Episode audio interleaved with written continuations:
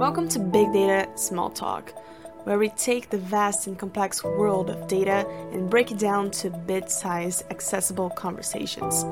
Each episode is featured by leaders in the fields of data science, AI, or data engineering, as we explore the latest trends, challenges, and opportunities around data.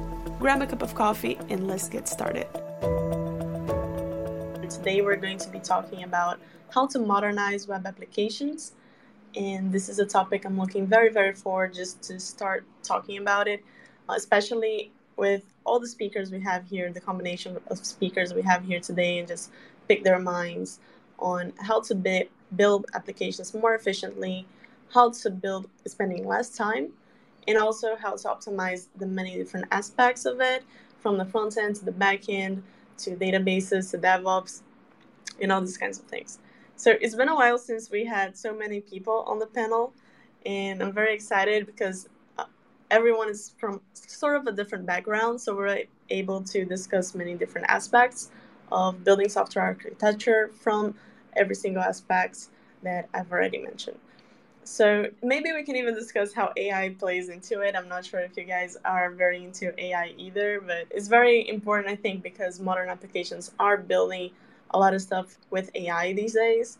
And I'd like to talk a little bit also about what does it take to build an efficient AI application, how developers can optimize their time, spend time doing the right things, and we'll go over all of this. But first things first, let's start with our introductions here. And I am Sabrina, your usual host for Big Data Small Talk, and this space is brought to you by Shakudo. To tell you guys a little bit about Shakudo, if you don't know us yet, Shakudo is an end-to-end data platform which is built to make working with data more enjoyable.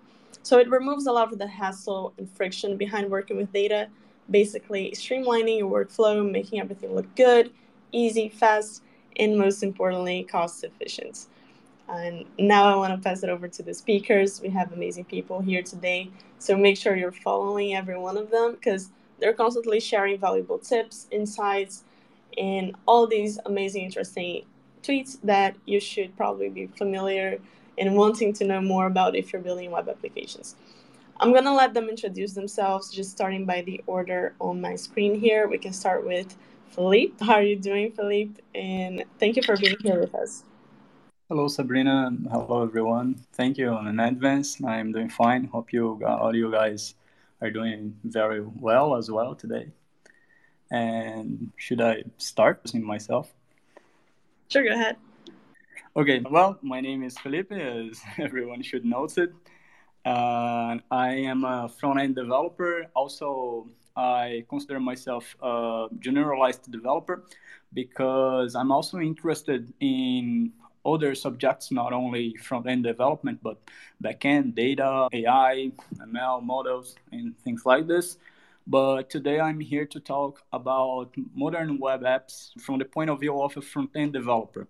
So I hope that I can do some contributions, some valuable contributions for all of you today.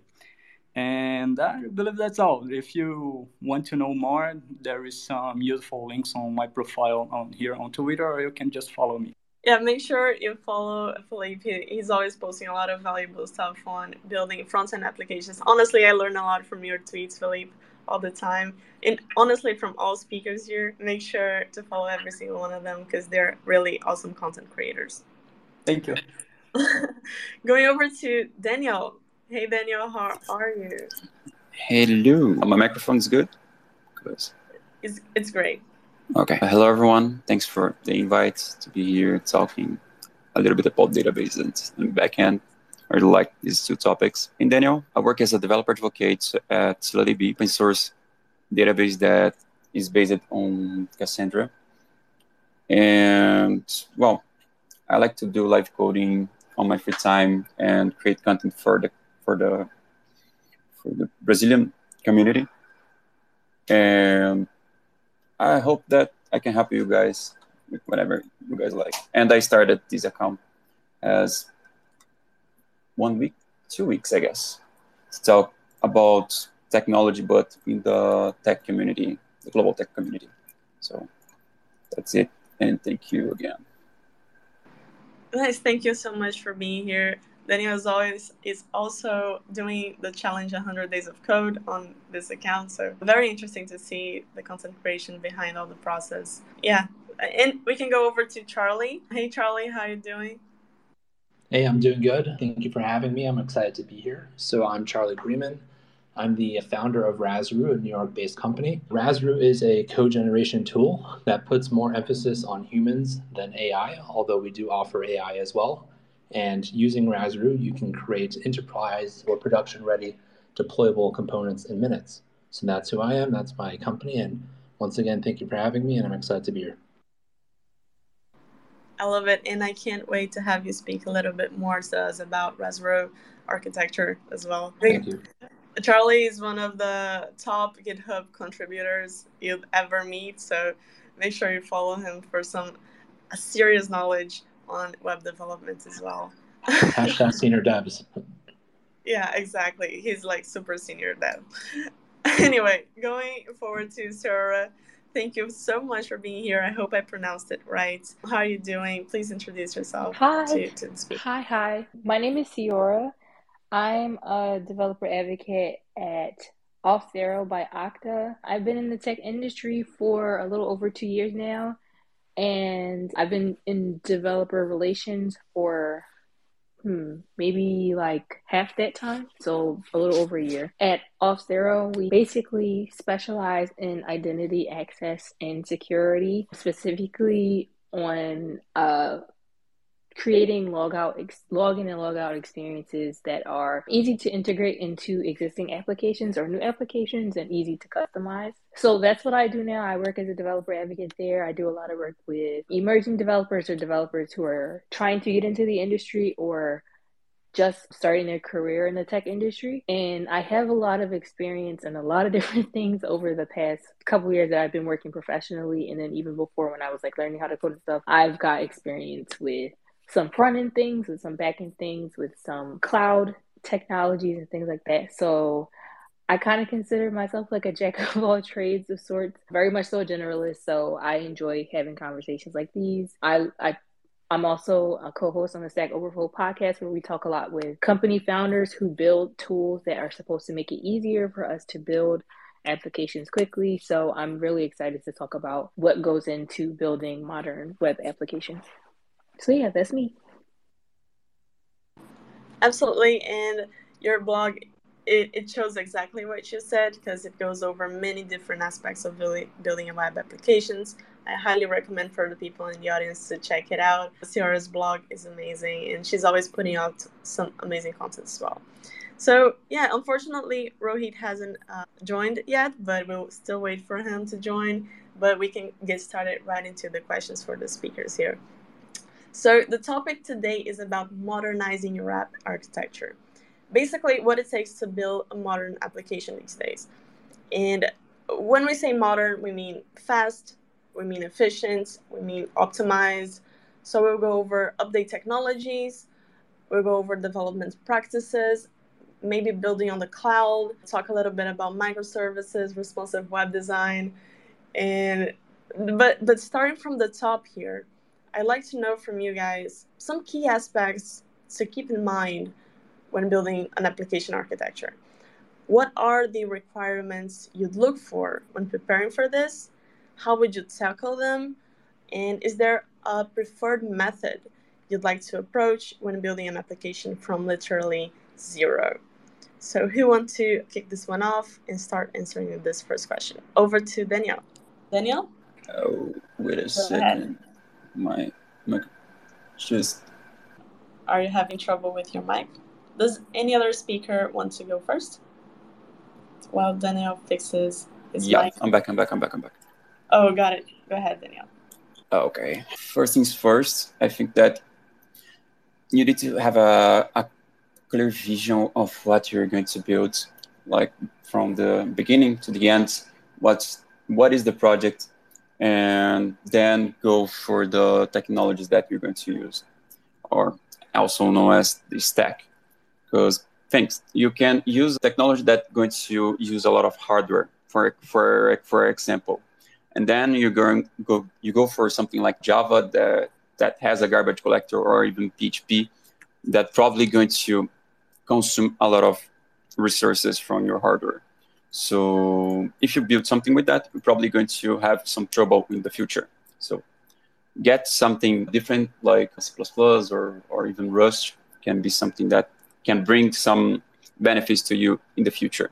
And in the first moment when you're planning something, you're mostly trying to bring some MVP to show the the product to an investor, some some friends or trying to evaluate the, the idea and you totally forgot that.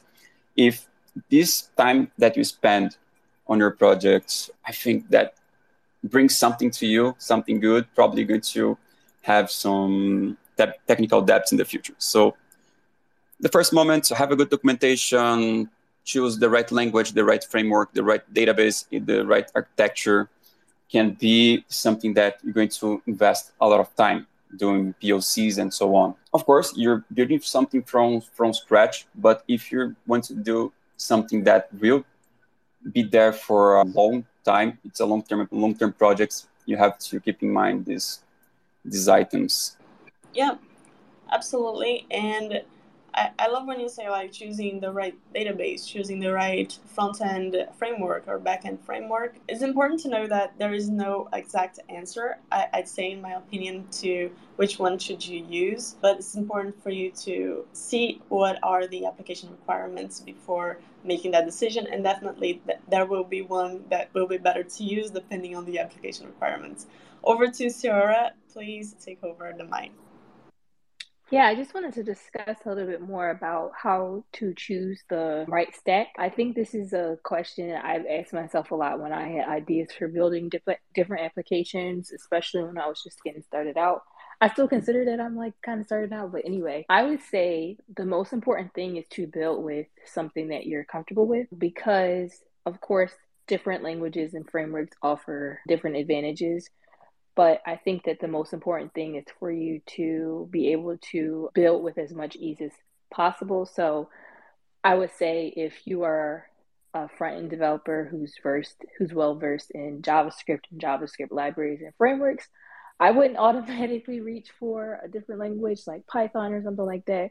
I would stick with the things that you're strongest in because there are always tools out there that can help make other sides of application building easier. So, for instance, if you're a person who's more comfortable on, on, the front end side of things, there are tons of tools out there that can help you with managing the back end and also managing things like databases and things like that, making those things scalable and easier to work with as your application grows. So, I would say, like, don't get too too stuck on trying to find the perfect perfect stack I think the most important thing is to build with what you're comfortable with, and then also to make sure that you spend time fully planning what you want your application to be, what you want the experience to be like, what you want what you think users want to get out of the the application because that's going to help you also decide how you want your application to be architected. So you want to be like well aware of the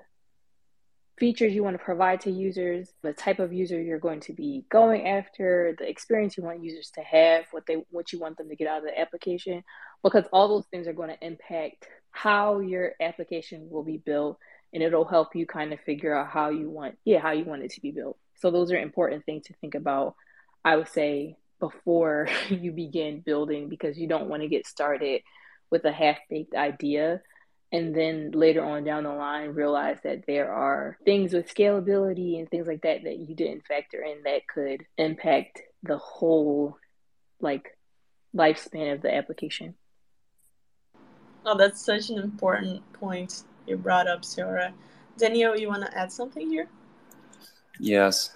Just something for beginners. When you start coding something it's the most the most important thing is to see the that that that working and when you're you're a junior developer, you don't have to be caring so much about this because well, you're trying to make that happen, make that code run and do the deploy and so on and do your first try as a developer. Being developer is a bunch of tries and you will probably going to be learning which one of these projects that you're going to deploy. So don't worry at the beginning and when you start to have the have the feeling that you're missing something that your code is not fitting so well. The purpose of the project means that probably you're you're getting some progress but at the beginning make things work and then refactor. I would like to i would like to add something but i don't know how to raise the hand here if there is someone from it to help me that would be great. Oh you just click the heart emoji right on the bottom right corner. Oh okay. Nice. Yeah. Well i would like to add some points from my point of view. I believe we can also understand that subject as a product matter question. I mean, you can can try to find your stack, not only your stack, but everything about your stack, your environment, your hosting, from a product point of view. Because the first point you have to do before building something is to know what you are building. There is no way to know what kind of stack you should use since you don't know what you are building. And i when i looked today for most of products i i have some impression that people start start without knowing anything about what they want to do so for me the first point is you should try to find your product core i mean your real core it's not like this. Hey man, my, my core is AI. Man, AI is not a core. AI is an entire subject. you need a core, you know. What you do and what you want to do really well. What you want to offer to people to do really well.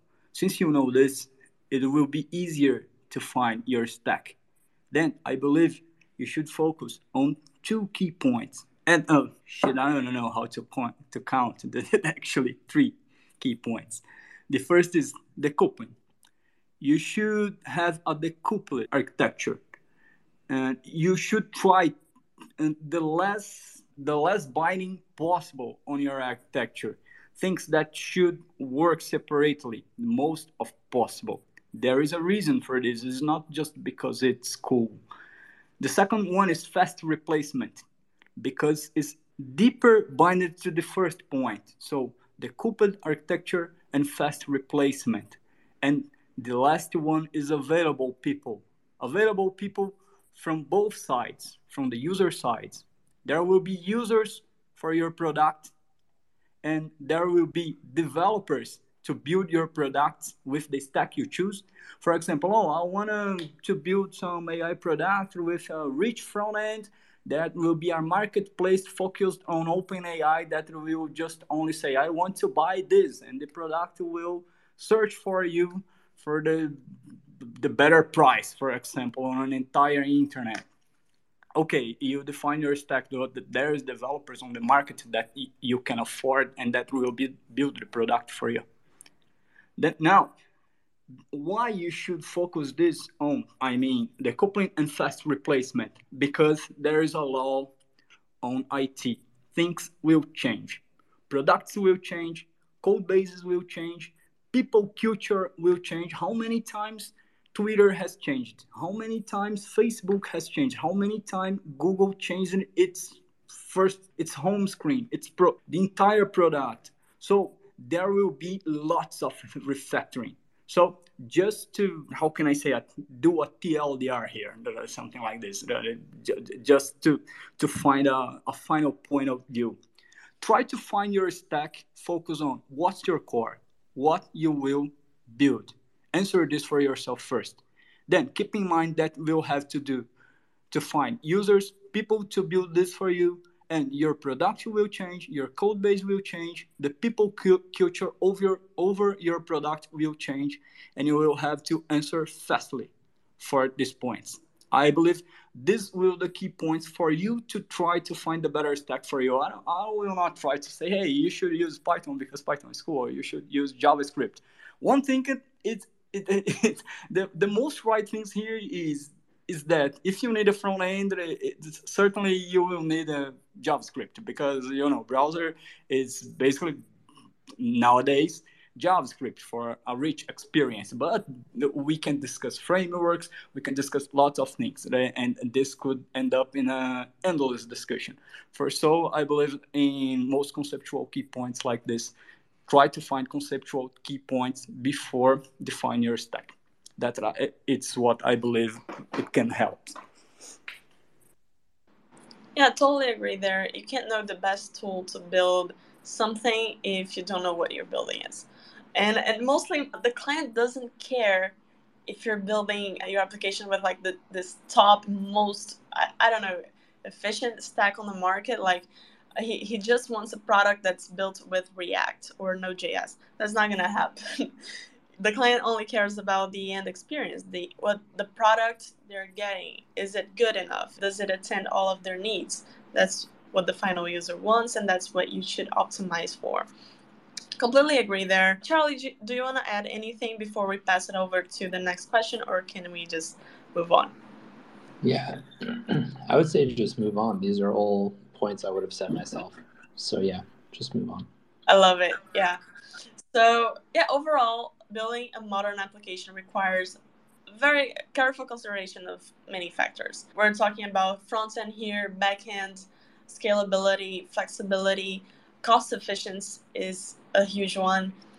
And this next question is about balancing front end and back end developments to make sure they're both communicating efficiently and how to think it, it through from the start, how to, to make this task easier from the start right? So the question here is how to balance the front end and the back end to ensure that everything is communicating together and efficiently for the long run inside your application.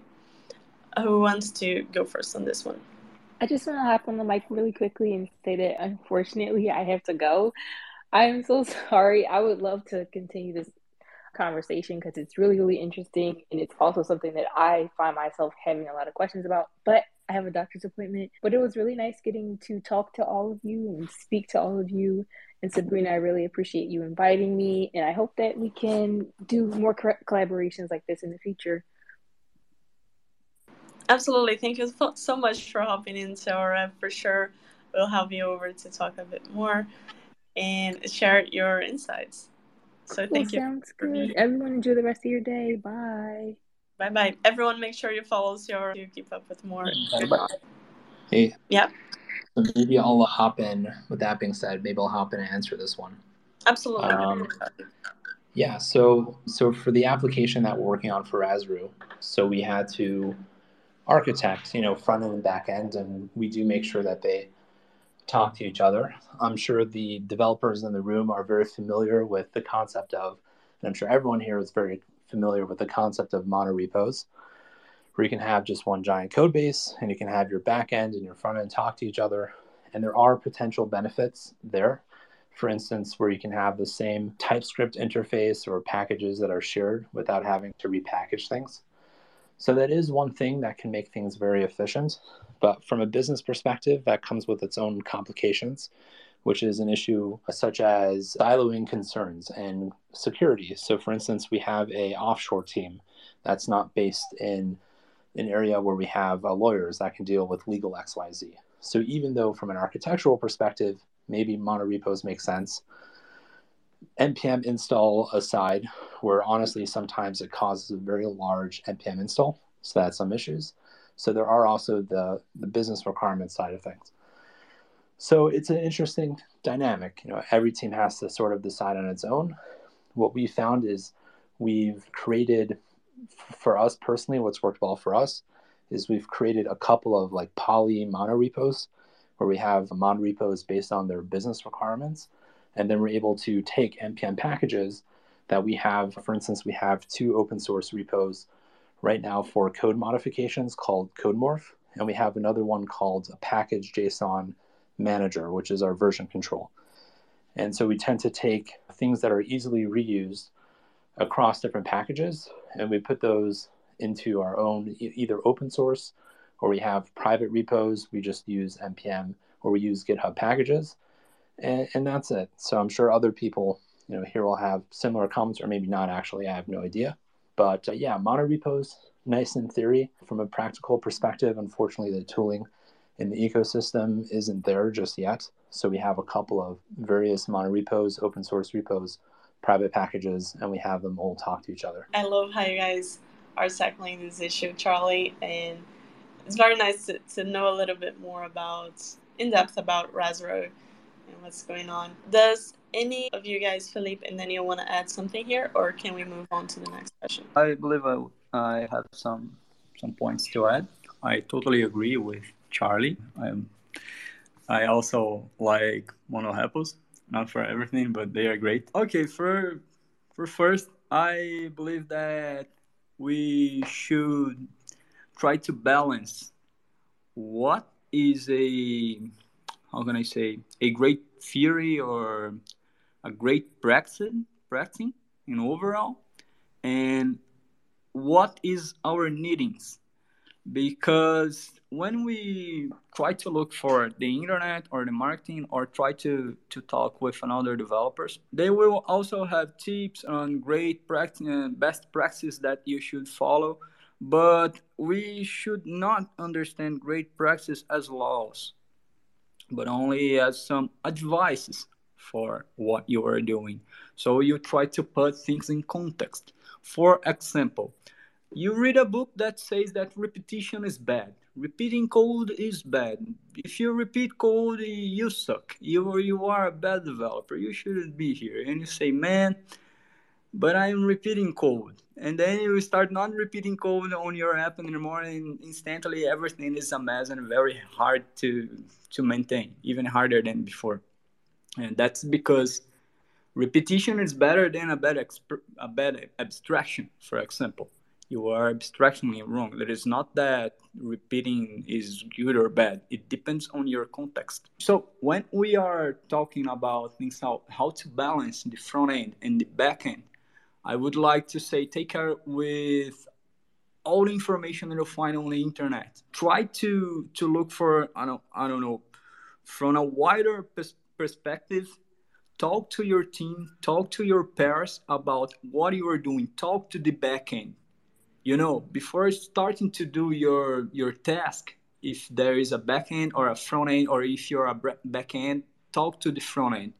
You know before you start to do your task you call your pair and you say hey man or hey girl or you know no matter who will build something with you talk to that people. Talk what you are doing what the possible problems you could have and try to find a better way together. Try to find great advices on the internet. Follow them if it fits for you. Don't follow it, it fits well. But I, I believe for the balancing between front end and back end, even from the technical perspective, not only a, a soft skill perspective, but it's communication. You know, it, it's said in the question as well. The pieces are communicating efficiently on the application. But if the developers are not communicating efficiently, the software will not do it also. Okay, so communicate. If you are front end, communicate to the back end. If you are back end, communicate with the front end. Find the the way to do what you have to do together. It's funny because we, we see a lot of it depends here, right? So we, we are definitely talking with a lot of senior folks, but I absolutely agree that there won't ever, I guess, be a final answer to developing applications. Okay, you should do this this way, and this is the only way it will work, and this is the best way. And if you do this way, then you're a bad developer, right? So this won't probably happen. The important thing that you should always do is make your code clean, make it readable, understandable, and make sure that you're making code that can be easily modified by other developers if necessary. Now, don't be that person that are the only one that can do changes to the code base because you're the only one who can read it. Definitely something to to make sure to do per- correct, totally, right? Totally, smart code sucks. okay, I I'm sure it doesn't, I but you're, you're just being modest here. Let's let's go ahead and just talk a little bit about front end for a moment. And basically, the front end of the application is the part that users interact with, right? So it's crucial that it feels modern, right? It needs to be responsive, it needs to be user friendly. It's also important to ensure that it's accessible, right? So, to be accessible for users with disabilities, for example, to take into account stuff like cross-browser compatibility and performance. We're also seeing some, I guess, preference for single-page applications or SPAs these days. So uh, the user doesn't have to deal with like the reloading process of the application. Everything just happens in one page. And my question here goes specifically into the front end part and what you think makes a modern front end today. And are there specific tools or practices you'd recommend to challenge to to make some of these challenges less hard to, for developers to deal with. Is there a couple of tools that you prefer to use when ch- when doing this? Oh see rohit arrived. So anyone wants to answer this one while i bring rohit on stage? Can i answer that? Go ahead. It's all yours. That's a subject that i could pass my whole day talking about but I will try to find some key points to to comment. Um, I believe the for for the most of modern front end applications today, SPAs are are also the law. everything today, almost everything today, is a single page application, and that's not because of a hype. That there is a reason for that, and it's it's about the history of how the front end has evolved. So we, on the past, we had three kinds of pages. We have the, the first web, uh, what we can call web 1.0, you know, is the first version of the internet that was mostly statically content. You open a page and the page shows you content and that's all. Mostly text, some, some images, not too much images because we didn't have a strong band or a strong internet enough to load page. So before that, we had we introduced JavaScript on the internet, and then everything was cursed. That's why we are here. To, Brendan Eich introduced introduced the JavaScript because we were needing just a little of richer experience. We are needing some dy- dynamic things, but everything kind of we kind of lost control when we we entered, and that's where we are today on the internet 3.0 that let's talk like this. It's when all the front end that started as statical pages then were with a little experience richer experience not our real applications. Front end it's not just pages anymore. When i start to talk people we call it page we call it website. It, it we have a sense of simplicity you know, you know, okay, I'm just gonna do a web page. I'm just gonna do a website. That that brings a sense of simplicity, but that's not so simple anymore. We are building real applications. Sometimes so so difficult, so with a level of complexity like a desktop application also. So on the front end web application, the SPA comes on this context because we were using some tools and some things from the past to do to build the future. In that and that this is hard. It's hard to use old tools to build the future. So we started to do things as we can. Javascript didn't change too much. Even with ES, es6 even with node javascript itself didn't change too much. Browsers didn't change too much and that's why we have SPAs. What is an SPA? It's basically when your page load a single bundle, and this single bundle will orchestrate the entire front end, front end for you. And this is what I believe it's a modern front end, front end today. But that's kind of mess and that's kind of sucks in some points. For example, SEO, you will start to have some time to first byte increased so your page will have you will increase in time of loading to the page and something like this. I believe most of the people that are here today should even didn't do this should read about spas carefully. What's a single page application and how it works? So now we are trying to conciliate things you know. We are trying to find a middle point between what is in MPA. It's a multi-page application that how we were doing pages on the past and an SPA, how we are doing pages now, because we created new problems for us. What I believe it's some what makes a modern front end today, now going strictly to the question on this context. I believe it's the application that can work with the most optimized version, being an SPA or MPA, and uh, giving the user a great experience with a great accessibility. So to do that, we have to use some tools. I would like to communication the ones I, I like to use, even for front enders, things I believe you guys should study. The first one is, again, study how an SPA works. There is new frameworks born today. The people are raising new frameworks. We are starting to use some new tools as Remix, for example, that try to reimagine how would be a great front end for today, but it's still under the hood SPA. So study how an SPA works. Then study micro front ends. That's because since I said we have applications on front end that are so complicated as a desktop application or, in, or any other applications.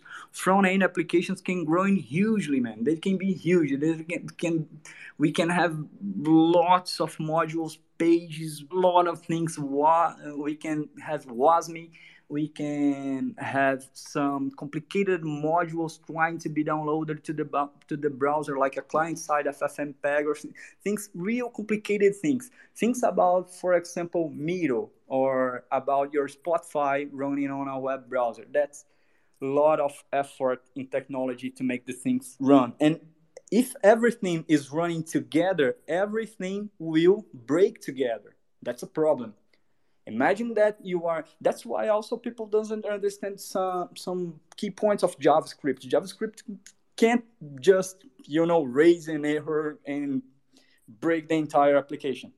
So what we do to avoid this kind of things?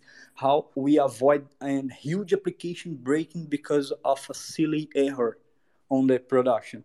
We break the application in minor minor parts parts. How? Doing micro front ends how I can do micro frontends. There is a great article by Martin Fowler. You can type on Google, Martin Fowler micro frontends. He will show you everything about how a micro frontend works and how you should or how you could do yourself in a micro frontend architecture. You can use React, you can use Vue, you can use some frameworks for micro frontends, you can use purely a webpack to build one, but read about micro frontends. That's a key point about modern front end perspective. And for the last one, read. Read a lot. Read a lot. Read about SCSS versus CSS in JS. Read a lot about WASM that is going. Read about why new frameworks are upcoming. Then you will see why modern front, not only what, but why modern front front end is as is what it is today. Okay, so just trying to again to I, I talked a lot about this and as i said i really like to talk about this but but just to to bring some key points just to stop is study spas single page applications study micro frontends study this will show you how also modern frameworks work also try to understand why we use react. React is a single page application first framework. It builds a single page, single page application. When you bring React Router or Vue Router to your application or any other Router, you are saying, hey, I have a single application on my front end and, I, and I am routing everything here. And for the last point, again, communicate this for your team, for your pairs. Communicate this for your backend, you know, of, to avoid conceptual problems on modern front end like having to discuss CORS with your backend. Communicate. That's all. Oh, thanks so much, Felippe. This was a huge load of information for sure. I was taking my notes here, honestly, to look up to all these stuff later because I am quite of a front end student myself. Hope you guys are taking your, your notes as well. And yeah, so anyone wants to add anything to what Felippe said here? It might be hard because he covered a lot of aspects, but if not, we can just move forward. Does anyone wants to add something? All right. Moving forward, so we talked about front end. Felippe shared some amazing insights, but I'd also like to talk about backend for a second. For now, more specifically, the data aspect of it. So databases are the heart of any modern application architecture. I like to play around and say everything is front end if you try hard enough, but I'm just joking around. Databases are so important if you're building a modern application, and I'd say it's crucial to choose the right database technology for the specific needs of the application. Because of course there will be applications who need to focus on scalability others that needs to focus on the performance. It's kind of very different aspects to, to keep in mind. I'm not a database expert that's why we have all these amazing people here to talk about it. And my question is how to choose the right database technology for a given application architecture? What factors do you consider when designing the database schema and queries? How to ensure performance and all these kinds of stuff to make sure your application your database meets the requirements of the application you're building. Daniel, over to you. Okay. The first thing is it's good to remember that there's a whole new world after you discover that there's a few paradigms about not only programming languages but also about databases and are not only relational and no relational there's a few categories inside the relational databases that you can choose wisely. And the beauty about databases is that you can use a multi-paradigm database to solve your problems. So you don't have to be attached to only one. You can choose like MySQL for one, ScyllaDB for another, maybe Mongo for one more project, and you can.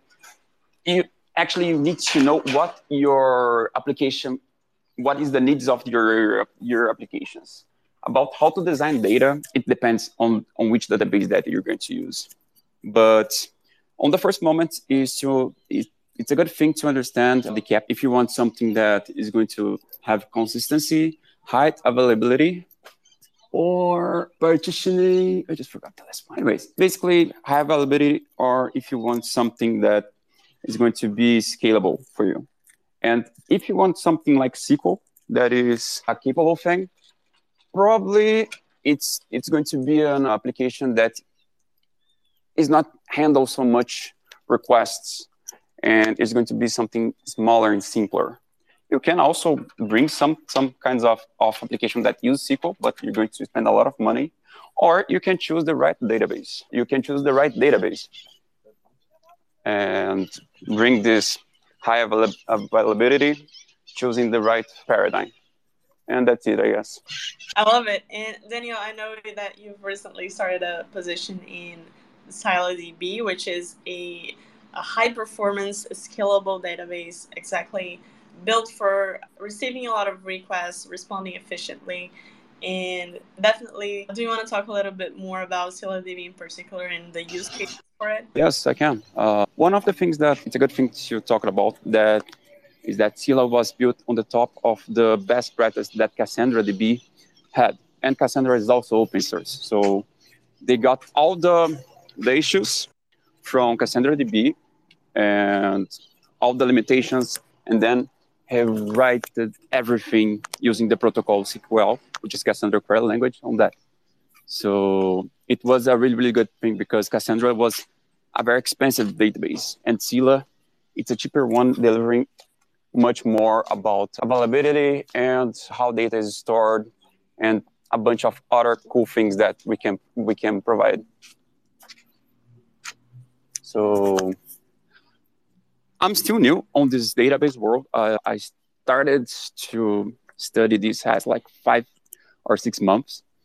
I was the guy that was focusing in only on backend and so on, trying to learn about clean code and blah blah blah. But now knowing about database, it's something that probably I'm going to focus a lot of effort and allocate a lot of time to study more about. And I also wanted to ask you two guys to study about this and see a few other databases and why they they're good and where they should be used and where not because there's a whole difference of databases besides MySQL and MongoDB.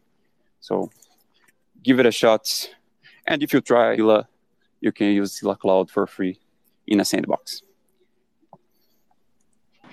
Yeah, absolutely. There is many different databases for your specific use case. If you need high performance, Scylla is a great option. I've recently learned about DuckDB, which is also a very good option, especially if you're dealing with machine learning. Very good performance and very easy to use as well. So those are great options. Does any of the other speakers want to also add something on databases, or do we move on to the next question? Just raise your hand if you want to, and I'll pass it over. All right, so going over to DevOps. So this is a huge one, and of course, DevOps plays a huge role in developing modern applications.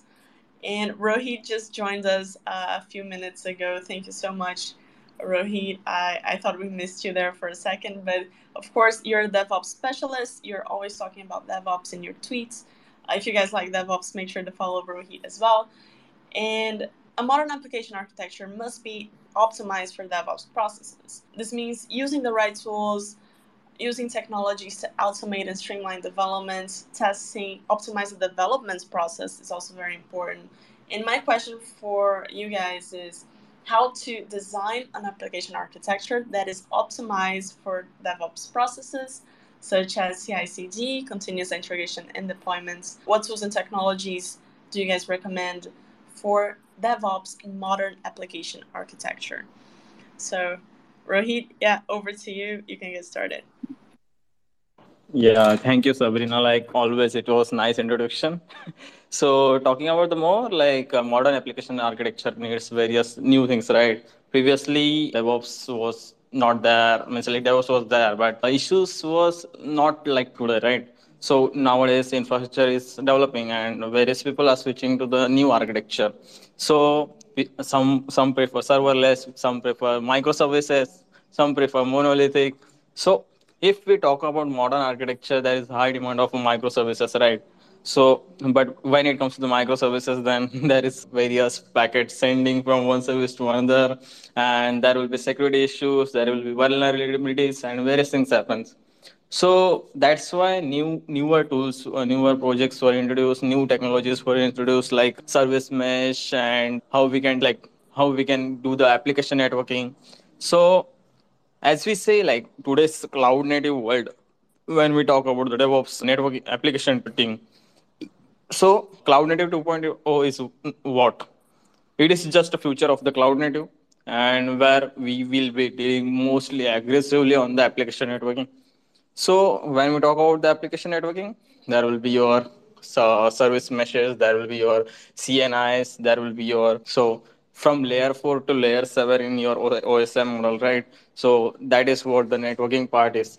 So dealing with the microservices architecture and different modern architecture is depending on these layers only. So I think as newer technologies are coming towards now, we need to make more awareness on the same side because uh, companies starting with the open source, starting with the old architecture, then they get stuck in the future, right? as the technology introduced and their, their, their applications are facing the problem afterwards. So dealing with the right choice and how to deal with the multi-tenancy and that kind of things.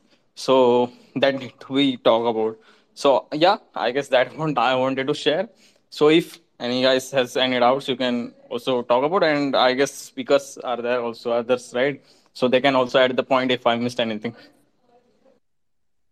Oh yeah, that's great. Thank you so much, Rohit. Amazing points you brought there. I also can talk a little bit about how uh, plays into things because a lot of what Shakudo does is to free up a lot of the developments or the DevOps process of working with data specifically. So, especially when you're working with large amounts of data or building intense da- data applications, the DevOps around becomes much more complex. It, it escalates in a way that is very hard to manage if you're in a small team or if you don't have a lot of resources to spend on, on cloud services or stuff like that. So, what we do is basically abstracting away. That's basically what a data platform does, right? So, it abstracts away a lot of the complexity of the DevOps processes, of the continuous integrations with other components you'd have to worry about, and make sure everything is versions right, right? Everything is functioning in the same environments, everyone have access to it, and it just fixes everything for you, making everything look great, integrated, and with all the version control necessary. So this is a, a little, I think, way to explaining what Shakudo does. It fits well into optimizing DevOps for your team if you're working with a, a, small team of data scientists, for example, and don't want to worry a lot about DevOps. Choosing a data platform might be the way to go for you. Does any of the other speakers want to add anything on the DevOps aspect of building modern application, or we can move on? Just raise your hand. Okay, the next topic is about cost optimization. So, the cost of building and maintaining a modern application is very high for many organizations, right? So, balancing the need for performance, scalability, and also cost effectiveness is very important because you can use like all the best tools and all the best cloud services and all that, and then your bill is huge that you could easily fix using some open source tool, for example, or use a way to optimize uh, your cloud usage. And cost optimization techniques such as like serverless architectures, pay per use cloud services, for example, sometimes can help reduce costs without sacrificing performance or scalability. My question here is what are some strategies for optimizing the cost of modern application architecture in your specific field and how do you balance the need for performance scalability with also cost effectiveness? Okay go ahead daniel. Okay. Uh, well do a good use of the resources is the it's the main thing. Maybe like a solution just came to the market by osmose and people just adopted it. Like cassandra entered the market before Scylla, but Scylla is way better than Cassandra in a bunch of different ways and much cheaper, but people just don't know much, much more about. So trying to figure it out best technologies to be replacing this one that is giving you some hard time is something that you have to keep keep in mind when you're you're you're an architect or you're a developer. You need to see what is the the the cost that you have today if you have something that replace and also is efficient as your current uh, your current tool. Yeah one of the point i would also like to add so as we know like modern architecture has various things right? Microservices serviceless, and various things. So and we in the devops world, we use the kubernetes and kind of architecture right? So if we are dealing with the multi-cluster and the things right? So that time as you know like sidecars are there. And when there is sidecars there are different nodes and different like if we are working with one node as per like if in multi-cluster let's take example when we work there is like you uh, if there is sidecar there will be extra pods right? So what happens? It is like it is you it is you are spending the extra extra amount for your extra proxy which will be used in your architecture right? So we need to make solutions like sidecar less versions of it also we need to change the modern architecture learn about the ebpf like ebpf is the technology where like we can solve the use cases around the kernel. We can write the kernel level code right? So that kind of things we do. So that will help us to reduce the cost in the devops kind of ops kind of side of the application networking and application architecture so if you want to reduce the cost optimization, sorry, if you want to reduce the cost, if you want to do the cost optimization, I would highly recommend to focus on the new technologies which are coming in the market and this this will be the focus of the next years also. So if you want to learn, learn about the eBPF and learn about the sidecarless versions of what is inside the architecture of the microservices. Hope that has. I love it. Yeah, great points to keep in mind there. Does any of the other speakers, Charlie or Felippe, do you guys want to add anything to health optimization? Yeah, Charlie, go ahead. Yeah, I think for this one, just to maybe specify two or three technologies that we found were really helpful, just add maybe some more concrete technologies to what we actually use that we found very helpful. Our server cost actually right now for Razroo is only about like $500 a month, which is really low. And the reason behind that is that we were super conscious of, of cost and we architected things to use serverless always. So we use AWS, so Lambda. And then we also take a large advantage of S3 files whenever we can. So we're reading and writing S3 files, and it's about, I think it's like 0.28 cents for like 25,000 units or something. I'm not sure if I get that price right, but for every read, let's say if you do 28,000 reads of a file, that's like 28 cents. So I just wanted to kind of put that out there just between serverless and and S3 buckets alone on AWS, we've been able to make massive strides with regards to to cost and also just caching on our front end when possible.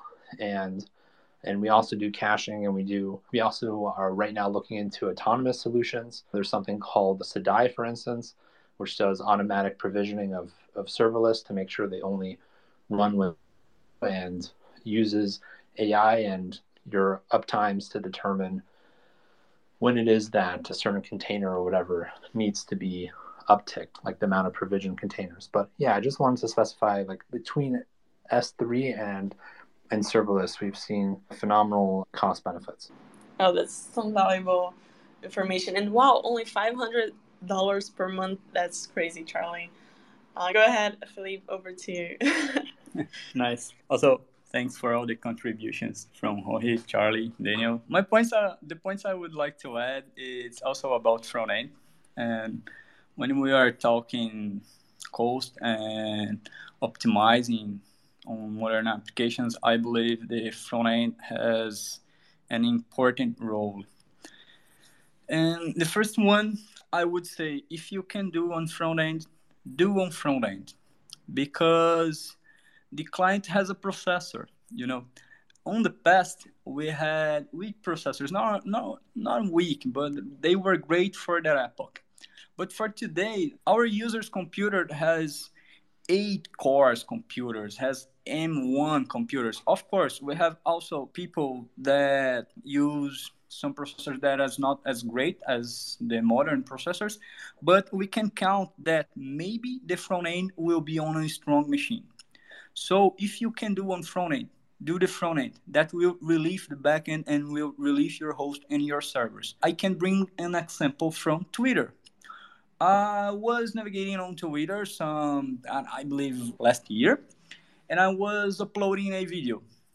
Then that happened again, and that happened again, and I was just hacking about Twitter, seeing how they upload videos, how they crop videos, and from a client perspective, and I noticed something. When you upload a how can I say a lighter video, a small video, Twitter will try to crop and prepare your video entirely on the front end because this will relieve their servers and they will try to use your machine to process the video and send the video pro- already processed to the backend. So the backend have only to add the, the meta meta information they need and store the video whatever they want because it's already prepared by your machine.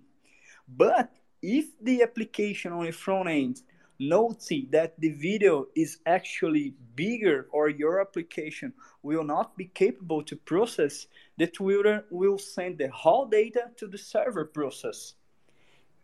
It seems, you know, a little awkward, but if you take in account that Twitter has millions of users, if half of users have a machine capable of processing video, they have half of cost processing videos. That's awesome because it, it's entirely being, being made by the uh, Q handling machine. The same happens with Miro, the same happens with Figma. All the modern applications that do have have processment, that have to process have amounts of data, they try the, the most of possible to do everything on the front end. There is some techniques to do this without harm your user. For example, there is techniques to identify how many cores your user has on the front end. You doesn't need a backend for that. You can see what processor they use are using, how many memory is free for the user when your application are using. And another thing you can do, use background tasks on front end. Use service workers, workers to process, to do heavy processment of data, to process large amounts of data, and also how Charlie already said, cache. Use cache whenever you can. If you can cache something, cache something. It's done about fetch cache using uh, if you are using Axios, XHR requests, any HTTP request, then you can cache. So that's it's my advice. If you can do on front end, do on front end. If you can't delegate to, to the back end only what the front end can't do for security or processor reasons. Doesn't well, I love this take so much and this is definitely super valuable advice if you're building front end applications out there and want them to be modern. Honestly, I'm kind of shocked with these Twitter fact that you just shared. So amazing, they're they're thinking there. And just to be mindful of time here, guys, we're going almost 15 minutes over time, and I I just want to also ask for the speakers for some final tips and some final advice for, so we can wrap everything up and call it a day. So I guess we can start from Rohit here from the audio on my screen. Uh, Rohit, thank you so much for joining. Do you have any final tips you'd like to share from the DevOps aspect or any aspect in general that we discussed today about mil- building modern applications? Yeah, so I would only recommend like what what I have the understanding about the modern application. So think think twice before what technology and what projects are you are going to use in your modern application architecture so if it is open source think like if you have the enterprise support in the future for by any company or something if you are working on things so where will be the security and security and if in the security which are the projects which are providing free free kind of support to do the secure kind of architecture and if you want to the paid one also so which will be the use case and how, who who is the who is the uh, like better better customer for you and according to them there are various projects uh, right so in current current DevOps space and cloud native space, there are different different solutions, right? And different solutions are different projects, and according to your use cases, you can manage. So choosing the best project is the most important, and after that, depending on the cost optimization thing, you can slowly go with the flow, and you can reduce that things, and you can change the things. But at the start, try to try to focus on things which will be only useful in your use cases. And uh, also i would like to add like if you want to get any help around the devops and if you want to learn the devops and uh, if you learn uh, want to learn the application networking or something you can check my recent post and you can you can I mean, it's like my entire post my entire twitter profile is just on the devops and application networking. So if you want to learn just go i will not recommend you to go and follow or something. You just have to go and check my previous threads. It will surely help you and most probably it can help you solve various use cases. So all the best and thank you. Thank you sabrina for inviting me. Sorry for joining late guys. Thank you everyone. Also thanks for the crowd. Also for listening us. Thanks sabrina to have invited me. That, that was awesome. Thank you charlie daniel Rohit, and everybody. Thank you. Yeah, thank you for the valuable insights you both put in. Thank you, Daniel. You guys wanna you wanna share something, Daniel and Charlie? Final thoughts. I'm just gonna end off with believe in yourself, and you can do it. I'm gonna end off with that one. Amazing, Daniel. Any final ideas, thoughts you'd like to give everyone so we can wrap everything up? I think so. I think that was so I'll explain it. And I'd like to thank everyone to be here, sharing ideas, the co-hosts and so on. And that's it. yeah, I, would also like to thank everyone in the audience for tuning in. I hope you guys took some value out of this conversation. I definitely have. These people are amazing. Thank you so much to the speakers. Every single one of you shared some amazing ideas. I wish we had more time to discuss more, but perhaps we can come over here another time and continue this discussion. So it's been a great pleasure. Thank you so much, everyone. See you in two weeks for the next Big Data Small Talk. Bye bye. Thank you. Bye.